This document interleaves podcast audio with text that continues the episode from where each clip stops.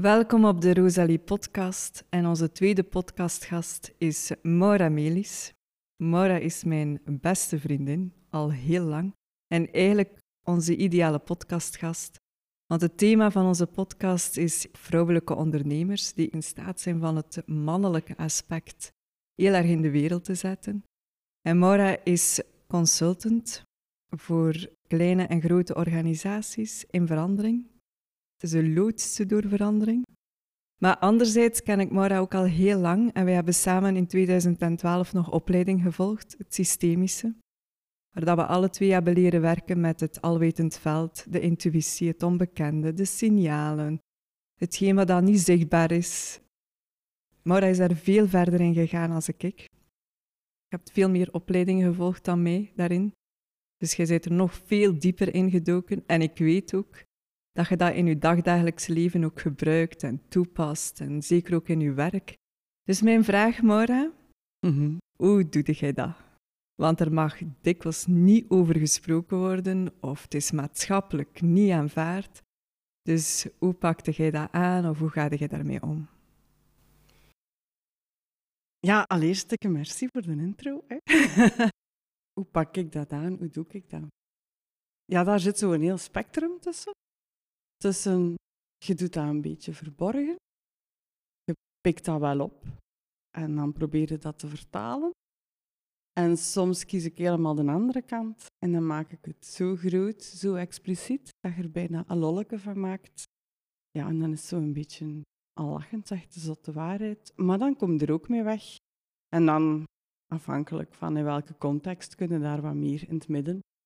Dus en, ja, ik denk zo helemaal van links tot rechts en van rechts tot links bewandelde dat spectrum. En kijkte wat, dat er, wat dat er kan. En in welke context dat je met wat wegkomt. En wanneer dat je wat moet bijsturen als je merkt, oh, ik krijg het hier toch niet verkocht. Heb je daar eh, voorbeelden van? Zo, Kijk daar dat het, wat, dat het wat tastbaar maakt? Zo. Goh, voorbeelden ervan. Ik durf nogal een keer gemakkelijk al lachend zeggen, ja, weet je, als dit, hè, als we hier er niet mee komen, ja, dan kunnen we nog altijd wel een keer een tarotkaart leggen of dan, eh, dan doen we wel nog een keer een zangsessie rond een boom of zo en dan komt er ook wel wat wijsheid. En dan hebben we met de ene wel iets gezegd en dan wordt er wel gelachen en dan kunnen we wel doorschakelen. Ja, Ja, ja. uiteraard gaan we dan geen tarotkaarten leggen of gaan we dan geen, eh, geen zangstonden buiten organiseren, maar je bent wel vertrokken en je krijgt wel een aantal dingen daar gelegd en verteld. Ja. Ja, al lachend zegt de zotte waarheid. Al lachend zegt de zotte waarheid. Ja, Ja. ja. En hoe reageert men daarop? Ja, soms krijg je heel positieve reacties en dan merkt ineens dat mensen daar eigenlijk ook wel mee bezig zijn en dan ineens heel hard geïnteresseerd zijn. En soms lachen mensen daar dan mee en dan ja, lachen ze een beetje weg.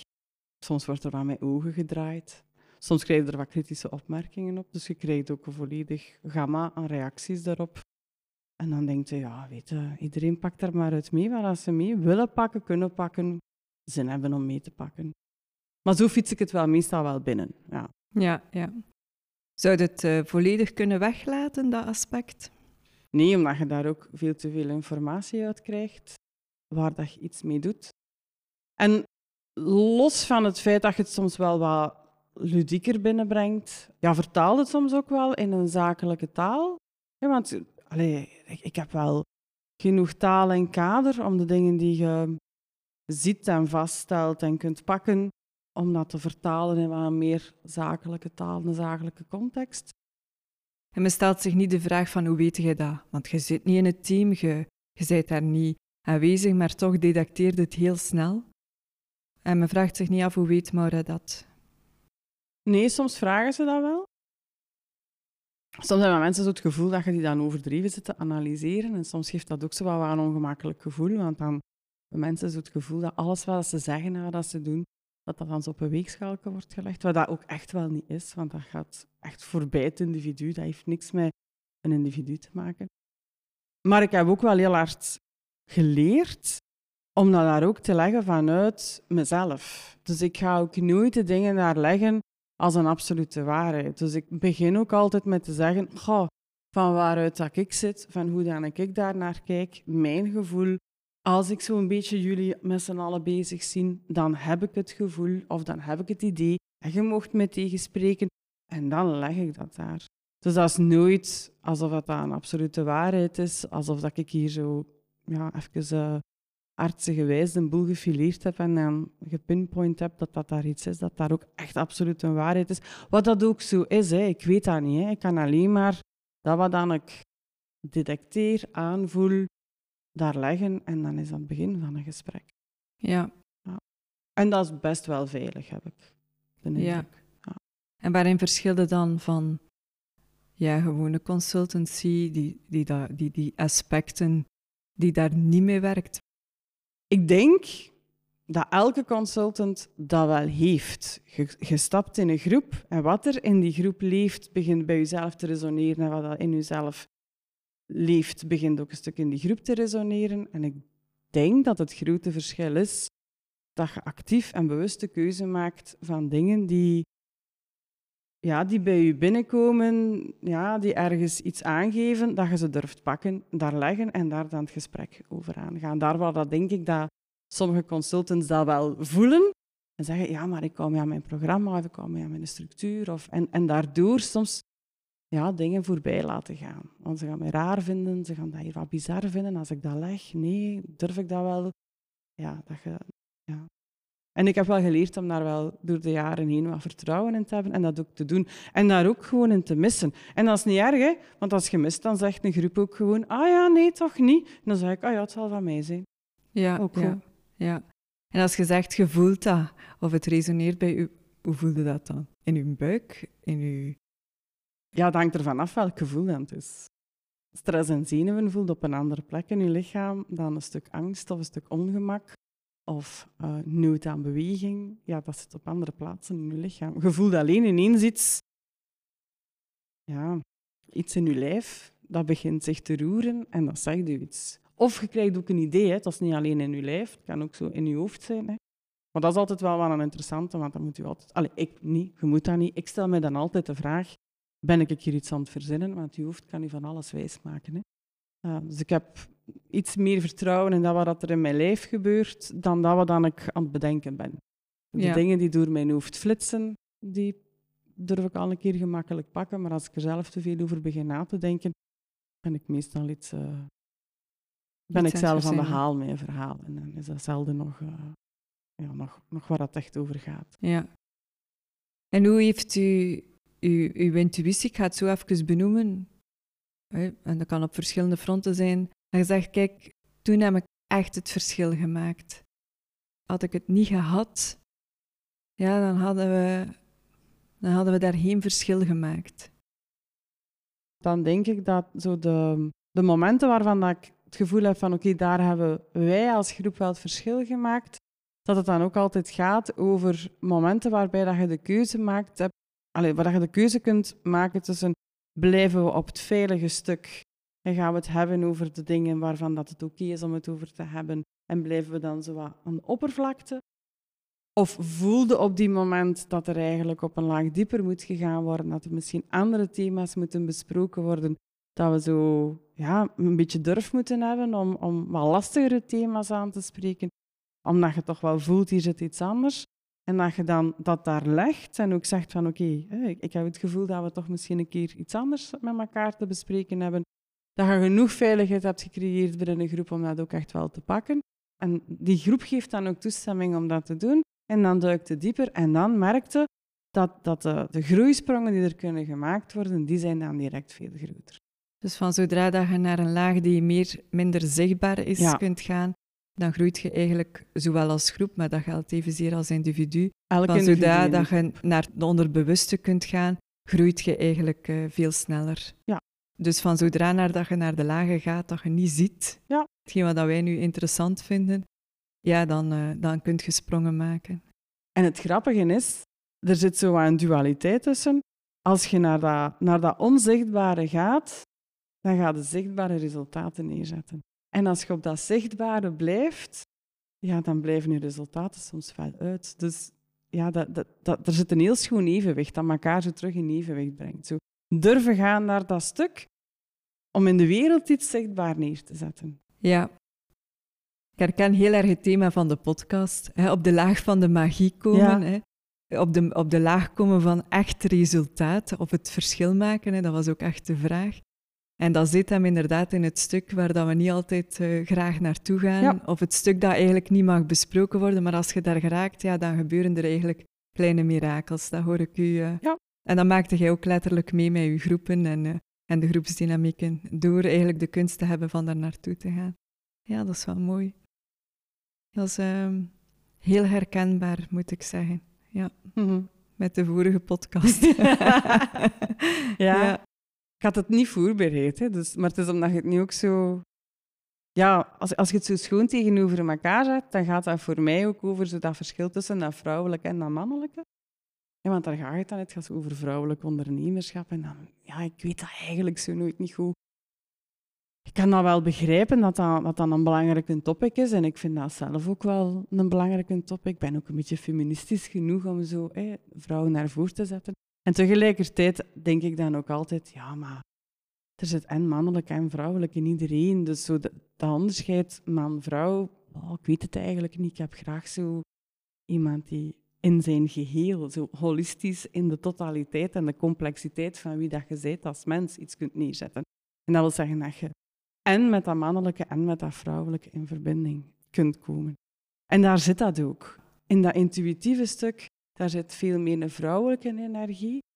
Daar zit ook zo durven gaan kijken naar de dingen die misschien niet altijd zo tof zijn om naar te kijken. Zo wat, hè, wat schaduwwerk, dat zijn zo misschien onze minder schone kanten. Om van daaruit dan zo in die wereld vanuit de mannelijke energie iets te kunnen neerzetten. En als je die gaat gaan scheiden van elkaar, ja, dan, dan, dan doe je iets in wat dat je kunt en moogt neerzetten. Als je alleen maar wilt neerzetten, maar je kunt niet gaan intappen op die magische wereld, ja, dan droogt dat daar in die buitenwereld op. Maar als je alleen maar blijft draaien in dat intuïtieve en dat magische en je slaagt erin om de vertaalslag te maken, ja, dan zijn er ook geen resultaat neer te zetten. Dus die, die verbinding maken tussen die twee, daar zit eigenlijk het interessante wat Ja. er te doen is. Dat herken ik heel erg, ja. Heb jij veel voorbeelden? Zie jij veel mensen die, twee, die verbinding tussen die twee leggen? Ja, toch wel eigenlijk. Ja. ja, en tegelijkertijd zie ik ook veel voorbeelden van mensen die dat niet doen. Ik denk dat ik gewoon in een luxe positie ben gekomen, zoals ik er nu over nadenk, met dat je de vraag stelt, dat ik in een luxe positie gekomen ben in mijn leven, dat ik echt bewust kan kiezen met de mensen die mij omringen en dat ik kies voor mensen in mijn, in mijn context die, die dicht staan bij mij, waar dan ik nou mee samenleef, samenwerk, eh, dingen onderneem, maar ook gewoon in mijn vrije tijd toffe dingen doe. Dat dat allemaal mensen zijn die op een of andere manier daar altijd wel op een of andere manier mee bezig zijn. Want dat is een constante evenwichtsoefening. Hè? Dus ook ik, ik slaag soms door een of in het ander. Maar zo het, het, het maken van die evenwichtsoefening. En dan heb je ook altijd iets om over te babbelen. Want ja, je bent altijd op zoek naar een balans in een constante disbalans. Dus je hebt altijd een gezellig gesprek met elkaar. Want ja, het gaat altijd over sla ik door in het sla ik door in het ander. Hoe zou jij het doen? Hoe kijkt jij daarnaar? Ja, dus ik heb best wel veel voorbeelden rond mij van mensen die daar eigenlijk constant mee bezig zijn. Ja. Ja. Voel je niet eenzaam? Soms wel.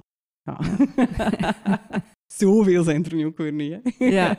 Ja. Ja. Want dat was een andere reden om deze podcast te doen.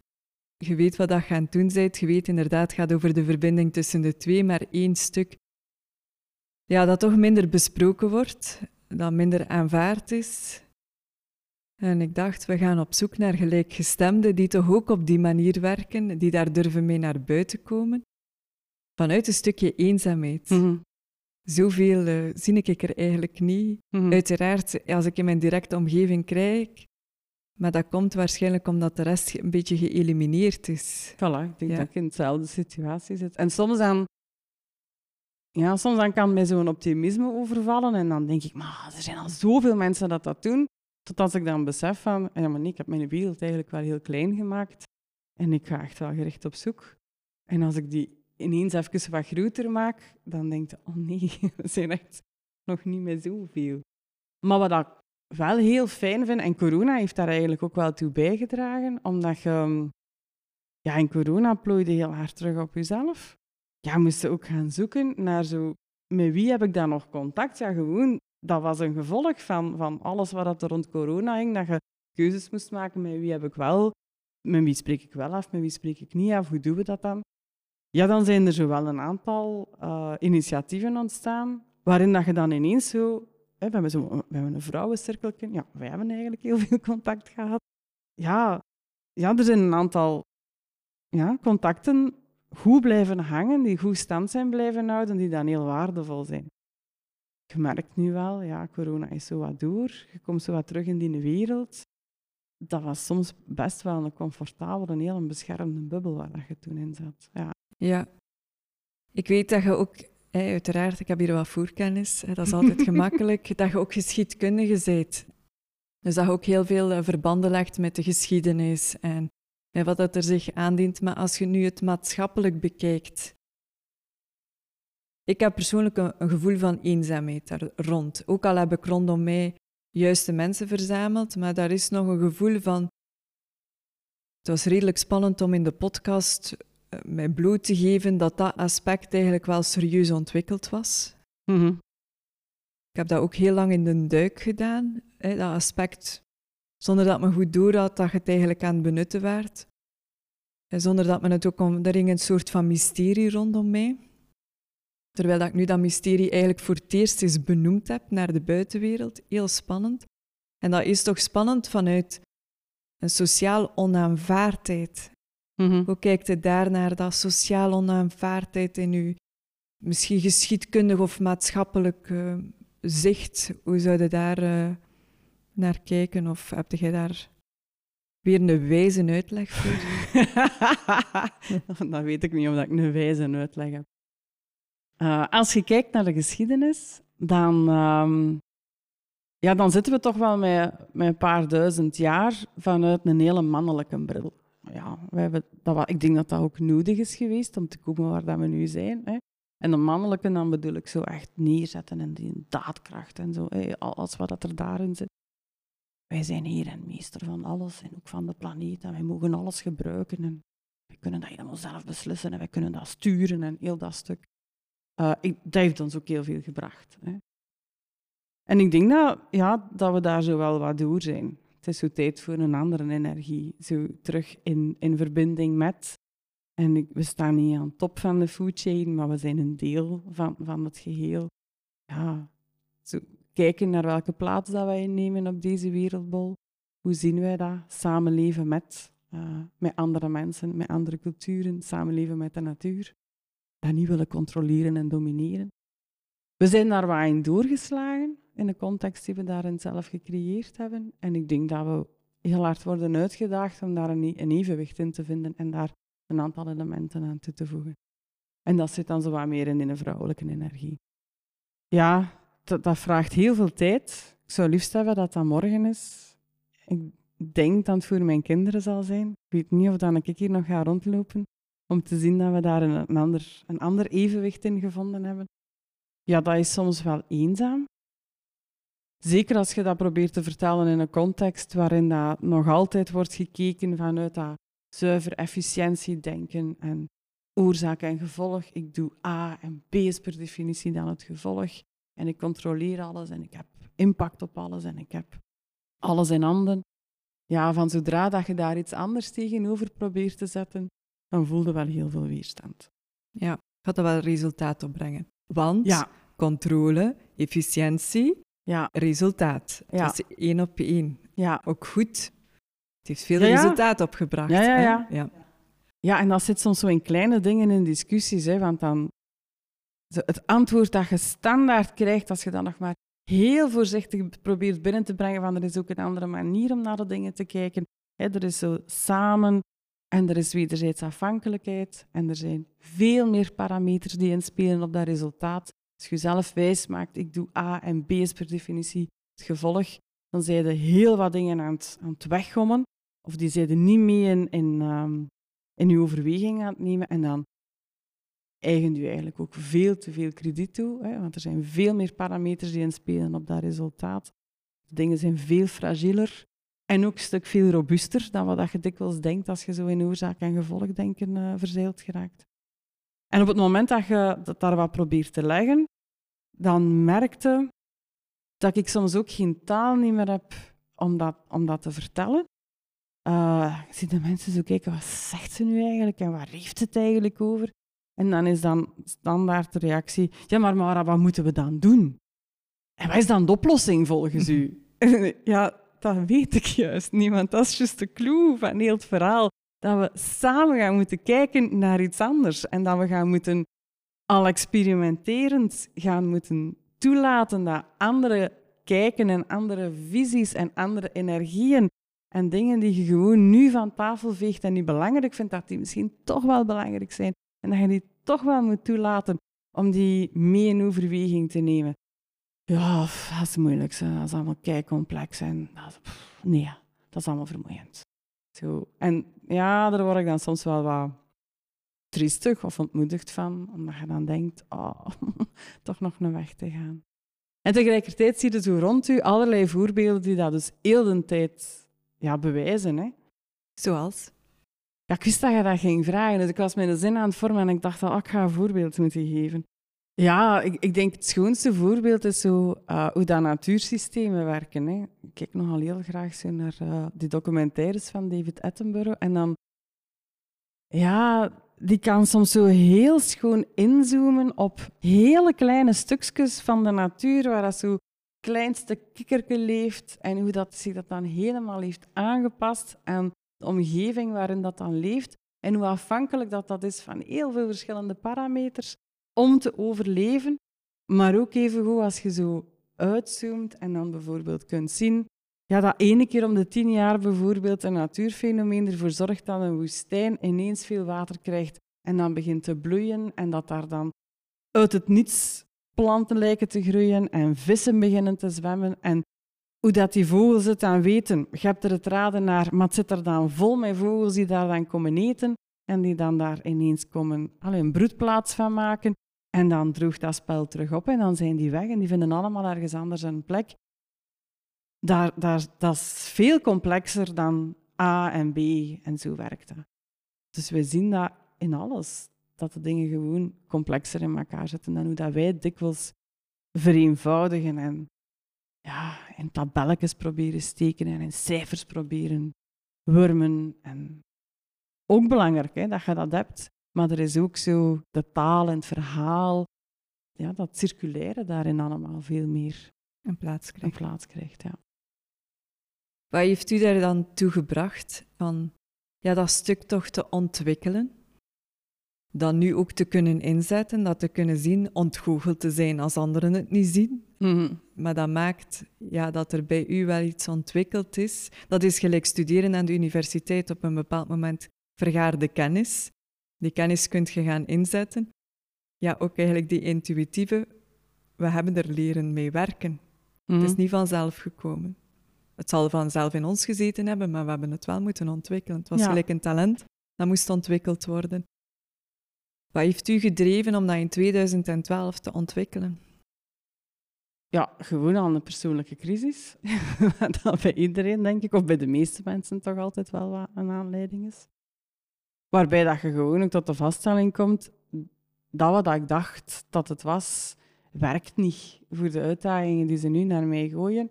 Dus ik ga iets anders moeten zoeken. Een beetje Einstein. Ja, Als je een probleem probeert op te lossen met wat dat je weet, dan, kom raakt ik het nooit opgelost. Ja, dan raak ik het niet opgelost. Ja.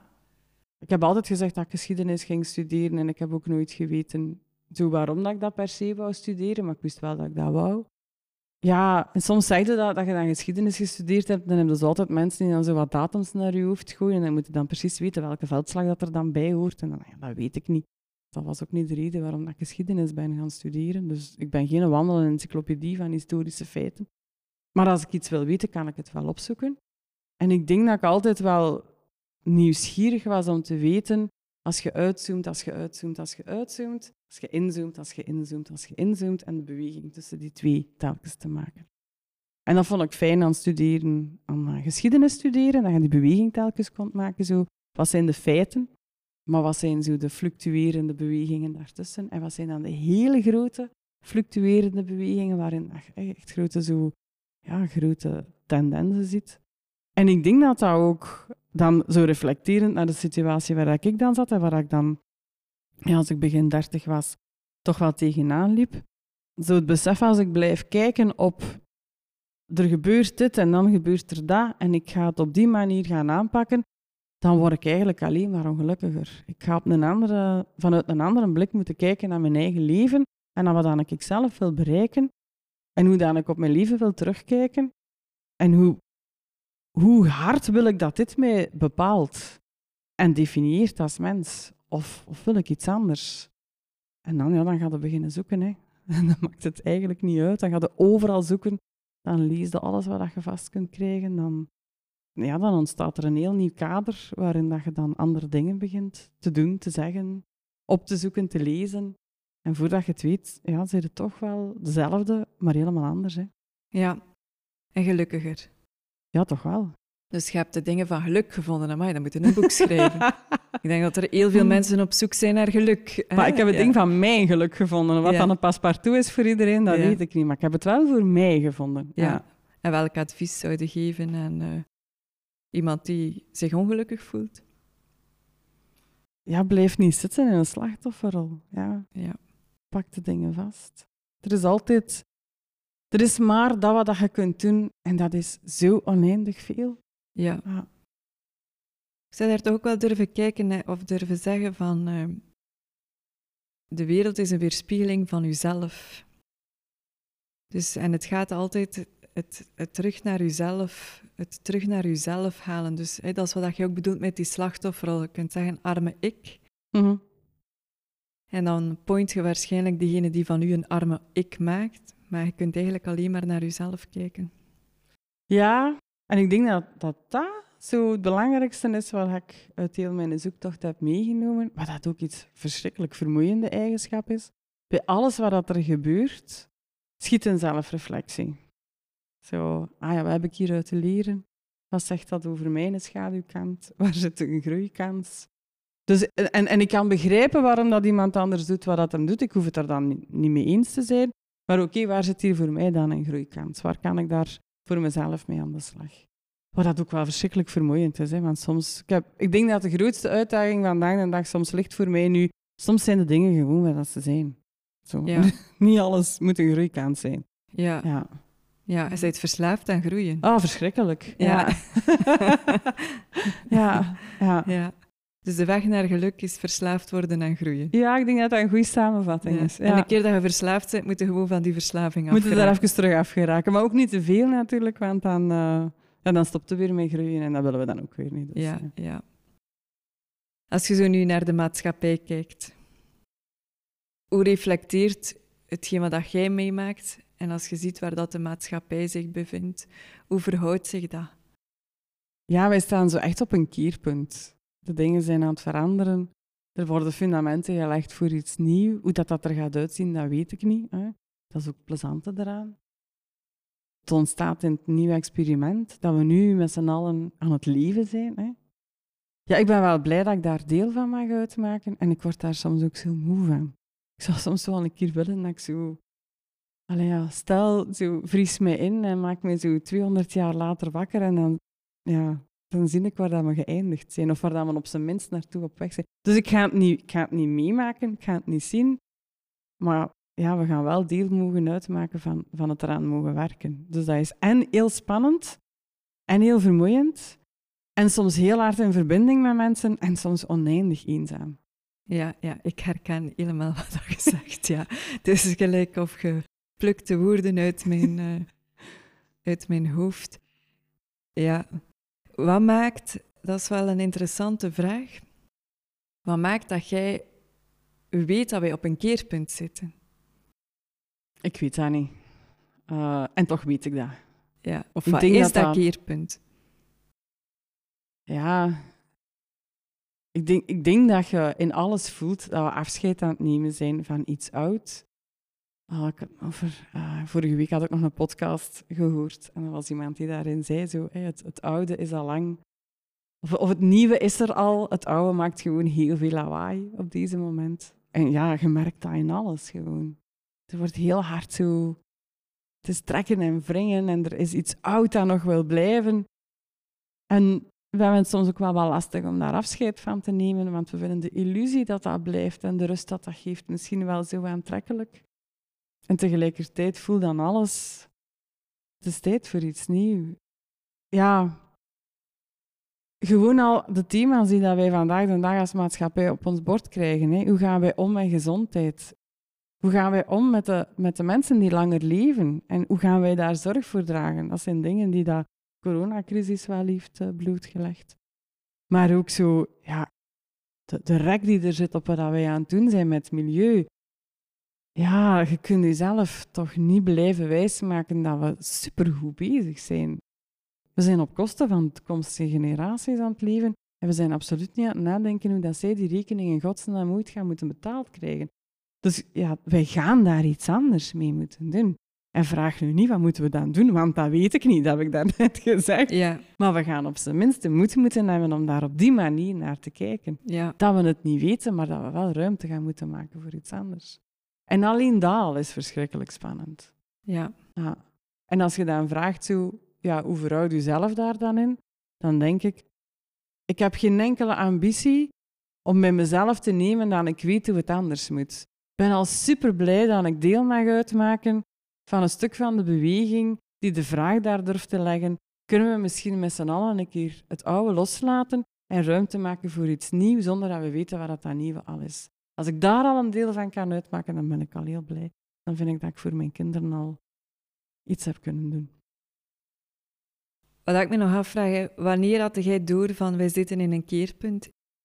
Ja, ik denk toch wel dat corona daar wel... Dat, dat dat ook echt wel een stuk van, van het echt naar voorschuiven is van, van die bewustwording. Ja, Ja. bij mij ook. Ja. Ja, ongetwijfeld.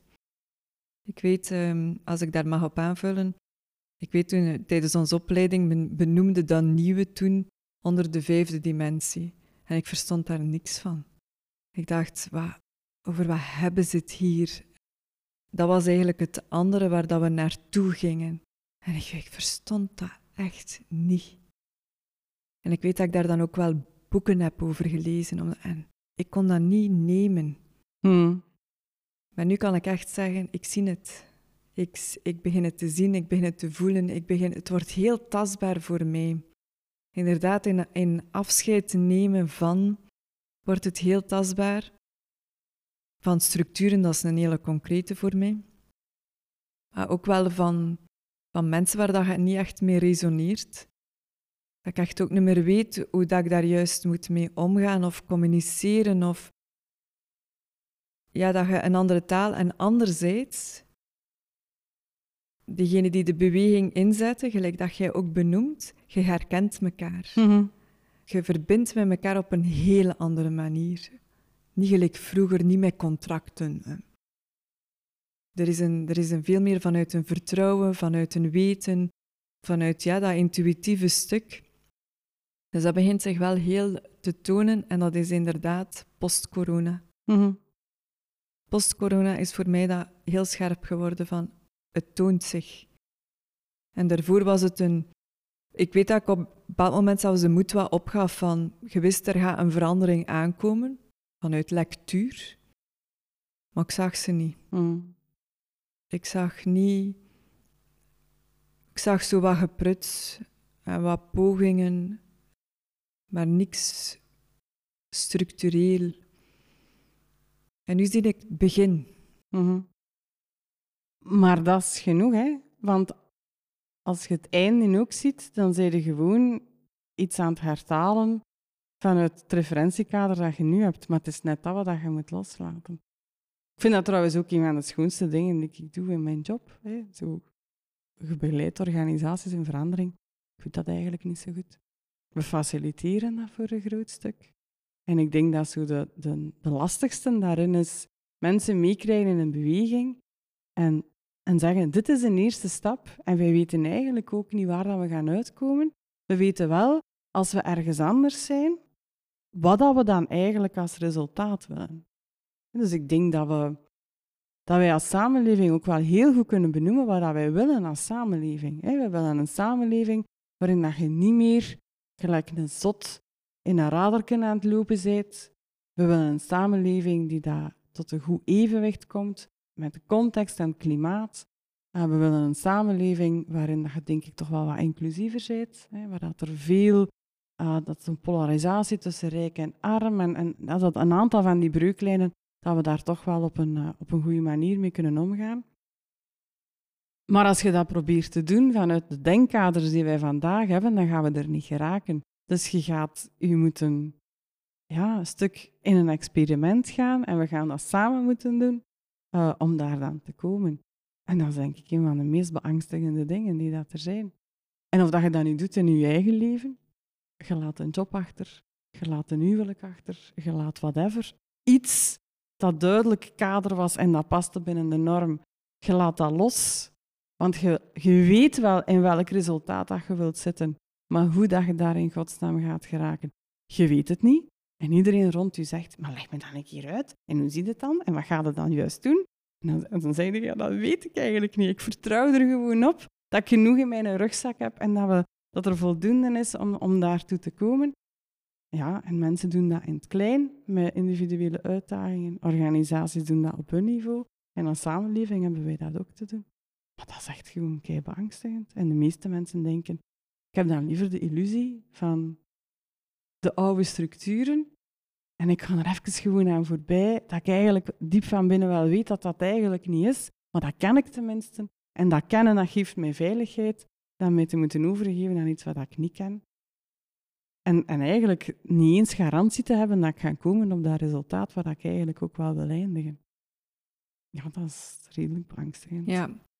Ja, en daar benoemde echt de dingen van het afstappen van het mannelijke, garantie op resultaat, garantie op weten, het valt allemaal weg. Het is trial and error, het is niet van A naar B. Nee.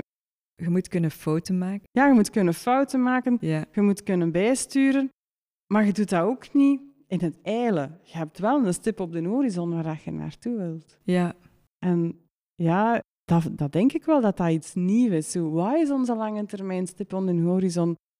Ja, ik hoor dat heel weinig geformuleerd vandaag de dag op maatschappelijk niveau. Zo, wat is ons lange termijn denken? We vervangen dat door korte termijn acties in gekende structuren, gekende oplossingen. Ja, en dat brengt ons eigenlijk niet daar waar, dat we, willen, uh, waar dat we willen eindigen. En mensen doen dat ook dikwijls op individueel niveau. ja. Ja. Heb je het gevoel dat je een voorloper bent? Ja en nee. Ik vind mezelf niet zo een hele dappere. Ik heb ook stress over dit.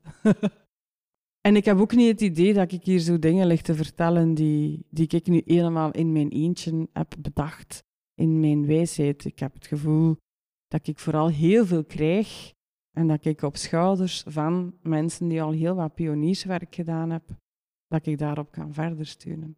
Het zijn wel pioniers.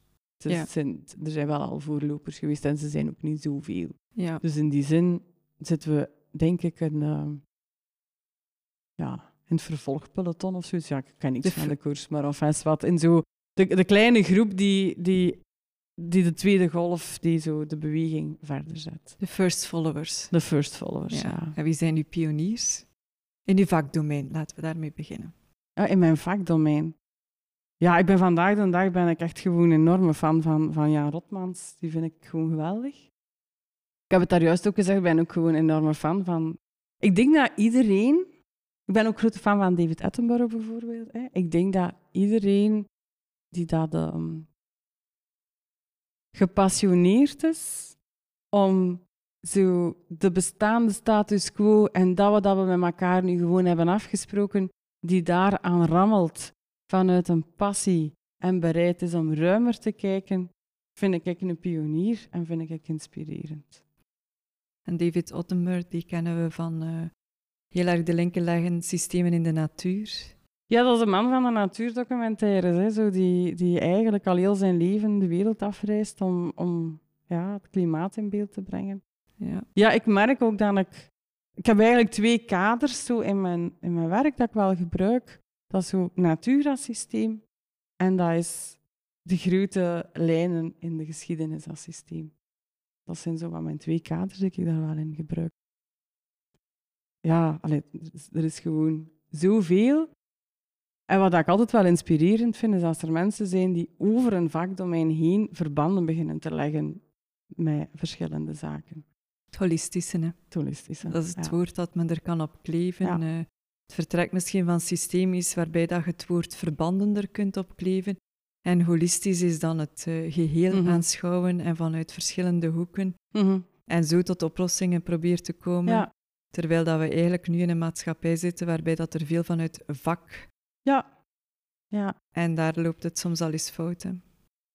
Dus ik denk zo, als het allerbelangrijkste inzicht is, ja, zo, je kijkt beperkt naar iets en dat is oké, maar zijt je ook bewust van het feit dat elke kijk die je hebt beperkt is en dat telkens als iemand anders op een andere manier naar iets kijkt, dat je op zijn minst kunt zeggen, dank je wel, dat is ook een interessante. Misschien moeten we dat er een keer naast leggen. Ja. Dat lijkt mij eigenlijk een hele mooie afsluiter. Dat was een heel, eh, een heel groot inzicht. Hè? Laat het mij zo benoemen. Ik wil u heel erg bedanken, Mara, voor deze podcast. Ik hoop dat je het wat fijn vond. Ik vond het super. Dat de spanningen wat weg zijn. hè? Ja, nee, toch niet. Toch niet? Ja. ja. Het was voor mij ook spannend om te doen. Dus je bent niet alleen. En ik weet voor de twee volgende dat het eveneens spannend is om te doen. Dus dat maakt wel dat er iets in zit waar dat men misschien nood aan heeft. Hè? Want als het voor ons spannend is, ja. Ja. dan is het toch wel iets nieuw. Want anders is het niet spannend. Hè? Niet is dat, dan zitten we Ja. in onze comfortzone. Dus heel erg bedankt om als gast in deze podcast op te treden. Super graag gedaan. Ja. Bedankt iedereen om te luisteren naar deze podcast. Moest je nog vragen hebben of opmerkingen richting Maura, richting ons, stel ze gerust. Wij beantwoorden ze nog of wij nemen nog eens een video op met nog wat meer uitleg. Geen probleem. Deze podcast is mogelijk dankzij het bedrijf Rosalie. Dus als je ons wilt steunen, ga dan naar www.rosalie.be. Dank u wel.